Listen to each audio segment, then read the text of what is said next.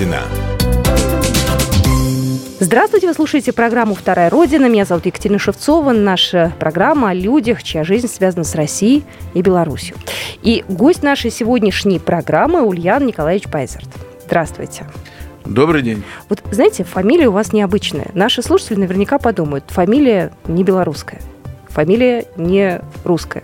Какая связь между Беларусью, Россией и вами? Фамилия, конечно, не белорусская, не русская, поэтому мы, говорится, подданные прусского короля когда-то были в 18 веке, поэтому мои предки в 1864 году, тоже из Российской империи, так как Польша тогда была Российская империя, с города Калиш, переехали, соответственно, на Столинский район, деревню Бережное, и с тех пор мы уже в пятом поколении проживаем в Белоруссии. То есть вы белорус по рождению? В свидетельстве о рождении написано «белорус». Папа белорус, мама белорусская. А расскажите о том месте, где вы выросли. Если у вас там тем более много поколений было, наверняка там у вас дома, усадьбы, наделы, хозяйство было. Ну, если историю начинать, то я говорю, у нас пригласил, соответственно, шляхтич Олеша, если вы знаете Юрий Олеша, который написал «Три толстяка», это, соответственно, наше новое Бережное или Бережное. В 1864 году ну, кто-то из предков, дедушка Юрия Олеши, пригласил моего пра прадеда Карла из Польши, который имел небольшой кирпичный заводик, будем так говорить. А больше всего это, наверное, были, были чисто инструменты для производства кирпича, для того, чтобы построить маенток. Поэтому он приехал со всей своей семьей, семья была большая, 10, только 10 детей. Вот. Ну, наняли, естественно, там дали работников. И в Новобережном, соответственно, изготовлен был кирпич, построен майонток, который сейчас там находится как э, памятник культурного наследия, где проживал, проживали Олеши. Соответственно, дальше он э, сделал цеха из этого же кирпича. Сделали там винзавод, спирзавод вначале был, потом винзавод, он тоже на сегодня там же находится. Ну и по просьбе, соответственно, Олеши остался управляющим у шляхтича Олеши. И, э, а, а, а ваши родители, они кто? Ну, то есть как вот складывалась судьба э, как? поколений? Ну, родители, вот... естественно, вначале прадед был, потом прапрадед, потом прадед, потом, соответственно, мой дедушка, папа, поэтому... То есть мы, династия такая получается? Да, поэтому у нас все там на месте, мы все живем там в Бережном, родились в Бережном, мой папа и мама, они там же, местные жители, поэтому они поженились в 1950 году, вот. Ну, до этого у нас была Западная Белоруссия, поэтому там были различные события, связанные как с гражданской войной, так и с Великой Отечественной войной, восстановлением хозяйства, ну и другие события, которые уже имели место быть уже в советское время. А как вашу семью Великой Отечественная война коснулась? Ну, у нас жили, естественно, все в оккупационной зоне, поэтому проснулись утром 22 июня, соответственно, уже у нас немцы уже были э, на мотоциклах, проезжали по деревне. Поэтому у нас как таковая мобилизация в Столинском районе практически ее и не было. Поэтому мы все оказались на оккупированной территории. Но пережили все войну? Ну, как все? Не все, естественно. Кто-то, кого-то угнали в Германию, кто-то из Германии не вернулся с наших родственников. Ну, естественно, нам более, наверное, повезло, так как мы э, в глазах там немцев с фамилией Базерт выглядели как Фолис Дойче. Вот. Однако всех наших родственников забрали, соответственно, работы в Германии. Поэтому многие, соответственно, были на работах в Германии, особенно вся молодежь. Это по линии бабушки, по линии, соответственно, дедушки. Потом 44 год освобождения Беларуси, поэтому всю молодежь, которая маме и папе были только 14 лет, тогда всю молодежь из Беларуси забрали в ФЗО на восстановление хозяйства на Урал. Поэтому вот они 5 лет были на заводах, уральских заводах, токарями, там, слесарями и прочее, заканчивали ФЗО, потом уже только через пять лет вернулись обратно, обратно Беларусь, на да? родину. А так у нас вот постигло практически всю, всю молодежь от 14 до ну, там молодежь, потому что тех, которые было 18, их забрали, соответственно, первый же после освобождения где-то в июне месяце. У меня ушли мои дядьки, и дядя Андрей, и дядя Сергей. Вот, и буквально не через два месяца уже на них пришли похоронки. Ну, в общем, тяжелая такая история, тяжелая тема. Но если мы сейчас перейдем уже... Э, ну, я думаю, что эта тема, она всех коснулась белорусов, поэтому у нас каждый третий погиб. Поэтому мы, говорится, ее можно долго поднимать, поэтому я думаю, что эта тема, она злободневна, и мы ее поднимаем на наших собраниях, и не только собраниях, на совещаниях, ну, практически всегда. А, расскажите про себя. Вы э, учились э, не в Беларуси, ну, то есть в средней школе, я так понимаю, что было там, а потом уже ваш путь складывался... Я закончил Бережновскую среднюю школу, 10 классов, по путевке районного комитета Коммунистической партии Советского Союза.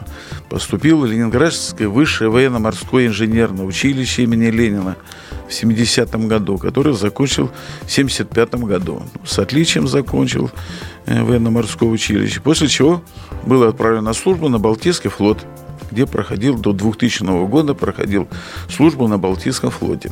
С 75 по 2000 в различных должностях от командира БЧ-5 малого ракетного корабля до замкомандира дивизии и начальника технического управления Балтийского флота. А почему вы решили стать военным моряком? У вас, э, э, ну, все-таки, знаете, такой возраст юный, когда приняли такое решение. Это почему так захотелось? Ну, у нас папа был, э, работал в морском флоте, в Северодвинске еще по молодости. Дядя Леня служил. Он матрос Тихианского флота, дядя Федя матрос Балтийского флота. Ну, если брать там братья, двоюродные братья моей бабушки, бабы Насти, то они еще начинали службу рядовыми матросами на крейсере «Варяг» еще в 1904 году вот, и принимали участие в Сусимском сражении. Обалдеть. Поэтому у нас, соответственно, офицеров не было, поэтому я из офицеров, соответственно, первый который закончил военно-морское училище. А так у нас, соответственно, матросы, старшины. Ну и вице-адмирал тоже единственный. Флота. Ну, наверное, да. Он ну, в районе точно, да. В Беларуси у нас много вице-адмиралов и адмиралов, поэтому у нас э, мы издали книгу «Флотоводцы Белоруссии». Но сейчас у нас по счету где-то, начиная с времен Петра I, 116 адмиралов российского, ну, российского советского флота. Белорусов. Белорусов, да. И мы, соответственно, дополняем. У нас еще кое-кто тут получил адмиральское звание. Мы еще в эту книгу не внесли. Переиздадим, поэтому у нас эта работа продолжается. А кто ее издает, эту книгу? Книгу у нас здесь есть и белорусские издания, и есть здесь московские, которые э, издают книги, которые о военно-морском флоте. Мы издали, до этого издали книгу «Адмиралы Белой Руси». Угу. А позже издали книгу «Флотоводцы Беларуси». Очень интересно все это, конечно, слышать. А вы большую часть жизни проводите все-таки здесь, в Москве, да, в России. Вы приезжаете часто на родину? Ну, у меня там, соответственно, осталась э, отцовская усадьба, поэтому я раз в два месяца всегда приезжаю. А вы говорите усадьба, прям вот, знаете, фантазия-то, конечно, у меня богатая, да, я сразу представляю дом с колоннами, да, там наделы, ну, не дом конюшни, с все Мы как говорим, положено. что да, там у нас большой дом, есть, соответственно, гараж, гаражи, есть банька, есть отдельный, есть большой сад. Поэтому там немного, 30 соток, но они те, которые положено. А так у нас до войны, если до 39 года, у нас было 30 гектаров только было у бабы Насти земли. А у деда, деда Ульяна, ну, на всю нашу фамилию тоже около 30 гектаров было земли. Поэтому в 1939 году Соответственно, вся земля перешла в ведение колхозов в добровольно-принудительном порядке. Ну, как это и было. И тогда. было у нас, как вы говорите, и конюшни были, и 27 лошадей было. Но все пришлось, соответственно, отдать в колхоз в добровольно-принудительном порядке. Ну, не отдали бы, соответственно, вы знаете, куда потом отсылали. Да. Да. Расплачивание, ну, Сибирь и так далее.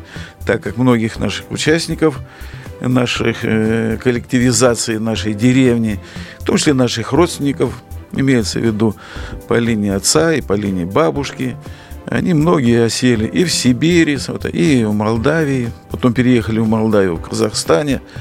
Эта тема, как говорится, коллективизации коснулась э, не только наших восточных областей Белоруссии, но с присоединением Западной Белоруссии соответственно, практически э, все были участниками вот этих событий. Вас назвали в честь дедушки, получается, дедушка Ульян? У нас дедушка Ульян, прадед Ульян, ну, про прадед Карл, поэтому у нас все вроде бы как А будет продолжаться имя Ульян дальше в вашей уже династии или продолжается уже?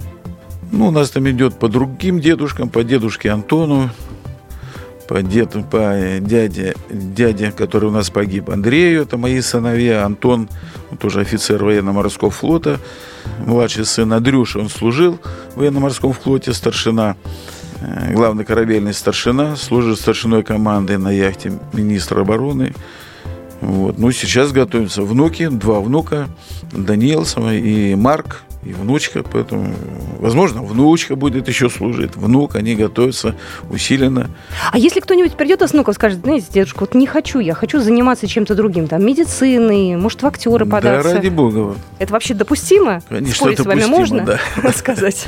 Нет, ну мы особо не будем наставить. Выбор, конечно, за ними будет. Вы много общаетесь с белорусами, живя здесь, э, в Москве? Э, у нас много организаций, э, которые поддерживают эти вот связи. Ну, у нас много, во-первых, у нас много, конечно, адмиралов белорусов, проживающих здесь, в Москве, много моих друзей, приезжают, конечно, гости и так далее. Поэтому мы с белорусами общаемся часто. Спасибо большое. У нас э, в гостях был Ульян Николаевич Пайзерт. Это была программа «Вторая Родина». До свидания. Спасибо большое. Программа произведена по заказу телерадиовещательной организации Союзного государства. «Вторая Родина».